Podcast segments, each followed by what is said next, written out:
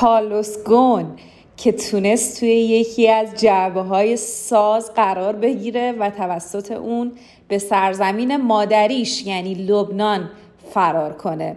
سلام، من مانا سارمی هستم و با یکی دیگه از پادکست‌های جنجالی رادیو شنبه با شما هستم. رادیو شنبه. کارلوس گون لبنانی برزیلی در سال هزار و نهصد و پنجاه و چهار مثل یه بیزنسمن به دنیا اومد. اون همچنین تابعیت فرانسوی لبنانی داره.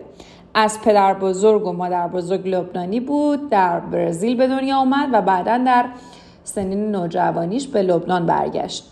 برای تحصیل در رشته مهندسی به پاریس رفت و تحصیلات دانشگاهیش رو اونجا گذروند و بعد از اتمام تحصیلاتش برای کار به امریکای جنوبی رفت و در شرکت رنو مشغول به کار شد. بعد از رنو به نیسان رفت و در طول دو سالی که اونجا بود تونست به سمت مدیرعاملی دست پیدا کنه. وقتی به نیسان پیوست، نیسان شرایط خوبی نداشت و با نقشه ها و برنامه هایی که اون داشت نیسان تونست یه جان دوباره بگیره و اونجا بهش مرد احیا کننده میگفتن و این کار اون رو تبدیل به یک بیزنسمن معروف کرد.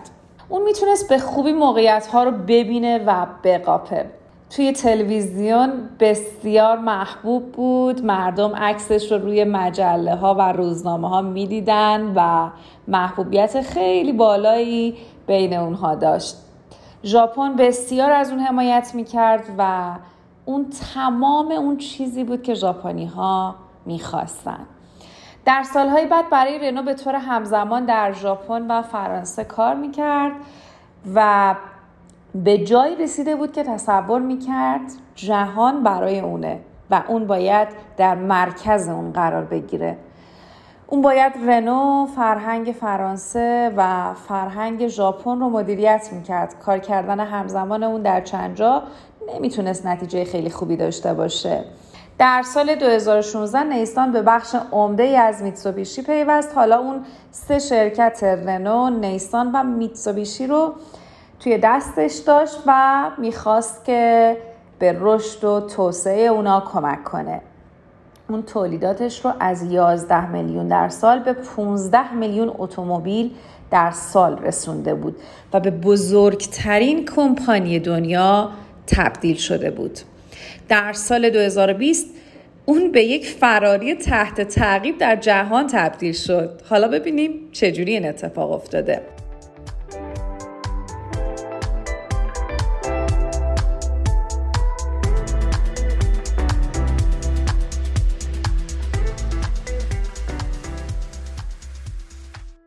اون مدیرعامل مکلین آمریکای شمالی و رئیس و مدیرعامل رنو، نیسان و میتسوبیشی بود. همچنین مدیرعامل و رئیس اتحاد چند شرکت رنو، نیسان و میتسوبیشی بود.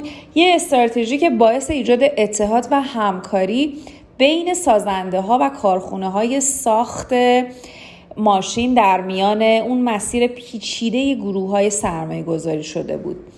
در سال دو هزار و هفده این گروه به بزرگترین گروه اتومبیل در دنیا تبدیل شد. سال هزار و نهصد و نود و شش رنو اون رو به عنوان جانشین و قائم مقام خودش انتخاب کرد و اون سعی کرد در بازه زمانی هزار و نهصد و نود و هشت تا سال دو هزار شدت بار کاری خودش رو کم کنه و به تصحیح روند تولید و انتشار مدل‌های جدید بپردازه. در سال دو هزار و دو جایزه بیزنسمن آسیا رو کسب کرد و تو دو هزار و سه به یکی از ده فرد قدرتمند و موفق در حوزه بیزنس در خارج از آمریکا تبدیل شد. در آسیا بهش لقب مرد سال رو دادن و در ژاپن داستان اون رو در کتاب‌های کمیک چاپ کردن. حالا ببینیم چه اتفاقی میفته که یه چنین بیزنسمن معروف و موفقی تبدیل به یک فراری میشه. در سال دو هزار و هجده توی فرودگاه توکیو کارلوس دستگیر شد. بر اساس اظهارات ارائه شده از حقوق و سرمایه شرکت در همون سال دو هزار و هجده نیسان اون رو از ریاست برکنار کرد. میتسوبیشی هم این کار رو در همون سال انجام داد. رنو و دولت فرانسه اولش از اون حمایت کردن، اما آخرش مجبور شدن اونها هم کناره‌گیری کنن. کارلوس سال دو هزار و نوزده یه بار دیگه بر اساس سوء استفاده‌های مالی که کرده بود بازداشت شد. حالا ببینیم اصلا داستان دستگیری کارلوس گون چی بوده. این داستان داستانیه که در جدول پرفروش‌های هالیوود قرار گرفت. داستان زندگی واقعی مدیرعامل صنعت ماشین‌سازی که شخصیتش خیلی شبیه مستر بین بود. حالا توی بعد از ظهر آفتابی وقتی توی جت شخصیش در توکیو نشسته اونو دستگیر میکنن. نیسان ازش شکایت کرده بود. گون به یکی از اعضای گروه خودش خیانت کرده بود. این تنها واقعی بود که هیچ وقت پیش بینیش نمیکرد. واقعیت درباره پوله، نه چیزی که در سر داشت و خیال میکرد. اون به افراد نیسان و رنو خیانت کرد و با انجام ندادن وظیفش به درستی و اون چیزی که واقعا باید انجام میداد، جت شخصیش از نیسان، خانه‌ای در لبنان و برزیل، دارایی عظیمش در عمان، یک کشتی شخصی، هیچ یک از رئیسان قبلی رنو همچین شرایطی نداشتن. یه جای کار بدجور میلنگید تا زمانی که سازمان حفاظت آمریکا پرونده اون رو رو کرد و اون رو دستگیر کردن. این زمانی بود که ترس اون رو فرا گرفته بود.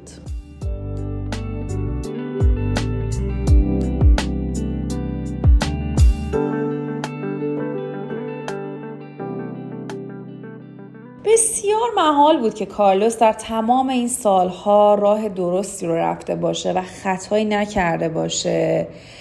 اون از یک مدیرعامل قابل احترام در کارخانه‌های ماشین‌سازی تبدیل به یک فراری بین‌المللی شد و به این دلایلی که بهتون گفتم در ژاپن بازداشت شد و به حبس خانگی محکوم شد. دلیل بازداشت اون و اخراجش از نیسان تحقیقاتی بود که درباره گزارش و کم نشان دادن غرامت از دولت ژاپن و استفاده از شرکت و کمپانی برای اهداف شخصیش بود. کمپانی ادعا میکرد که اون تنها نصف مقدار هشتاد و هشت میلیون دلار رو پرداخت کرده بود نشون داده توی اظهارات مالی. گون در پاسخ به ادعاهای سازمان حفاظت و تبادل آمریکا موافق تصفیه یک میلیون دلار در برابر صد و چهل میلیون دلار از تمام غرامتش بود. اون اتهامش رو نه میپذیرفت و البته که انکار میکرد. وقتی که توسط نیروهای ژاپنی برای صد روز بازداشت شد، ادعا میکرد سیستم قوه قضاییه اونها بسیار متفاوت با سیستم غربه و نوع رفتار اونها با مجرم بسیار متفاوته. در ژاپن یک کار قابل قبول برای مقابله با مجرم وجود داره که اونها فرد مظنون رو برای مدت طولانی در بازداشت نگه می‌دارن برای اینکه به جرم خودش اعتراف کنه.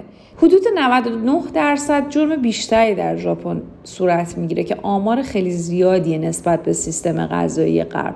زمانی که گون در حبس خانگی بود، بسیار جسورانه درخواست یک ارکستر برای زمان استراحتش رو داد.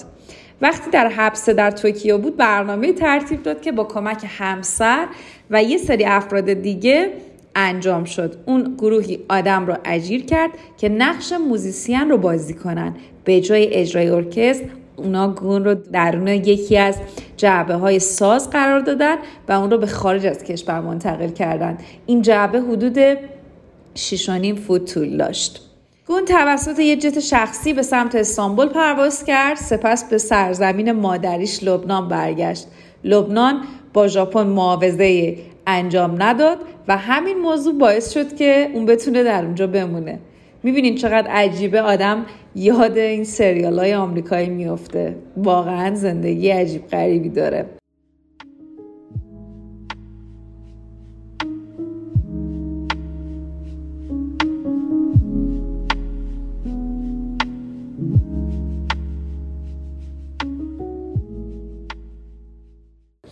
حالا ببینیم تو لبنان چی کار کرده. توی لبنان با بسیاری از آدمایی که برای اونها یه قهرمان و انسان موفق بود دیدار کرد. اون معتقد بود که از بی‌عدالتی فرار کرده و خواسته فرصتی پیدا کنه که بیاد خودش رو اثبات کنه. اون میگفت که از ظلم و استبداد فرار کرده. سازمان جهانی پلیس مبارزه با جرم که اون رو به عنوان اینترپول میشناسیم، نامه‌ای برای دستگیری گن به لبنان فرستاد. گن به اثبات بیگناهی خودش ادامه داد و گفت به زودی با رسانه‌ها مصاحبه خواهد کرد و داستانش رو تعریف میکنه. دارایی شرکت نیسان، میتسوبیشی و رنو بعد از اخراج گن به شدت سقوط کرد و اونا دارن سعی میکنن که با مشکل خودشون مقابله کنن و بتونن حلش کنن و رقابت رو بین شرکت‌های خودروسازی همچنان ادامه بدن. اون در لبنان کنفرانس‌های بسیاری به چهار زبان عربی، انگلیسی، فرانسوی و ژاپنی برگزار کرد. تو این کنفرانس‌ها مدارک بسیاری با هایلایت‌های بسیار در پشت سر اون قرار داشت. اون الان در لبنان بسیار سرشلوغه. روی یک کتاب کار می‌کنه و رشته مدیریت بازرگانی رو در دانشگاه ایجاد کرد و اون رو تدریس میکنه. همچنین در صدر محبوبیت مردم قرار داره. با تمام این داستانها کارلوس گون معنی مدیرعامل رو در بیزنس تغییر داد. اما با همه این حرفا اون الان به طور واقعی در لبنان گیر افتاده.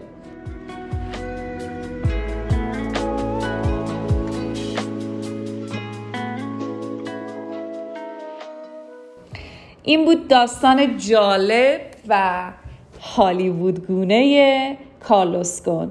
امیدوارم از این اپیزود پادکست رادیو شنبه لذت برده باشین و اگر براتون جالب بود به ما کمک خیلی بزرگی میکنید که این پادکست رو به دوستان دیگتون هم معرفی کنید.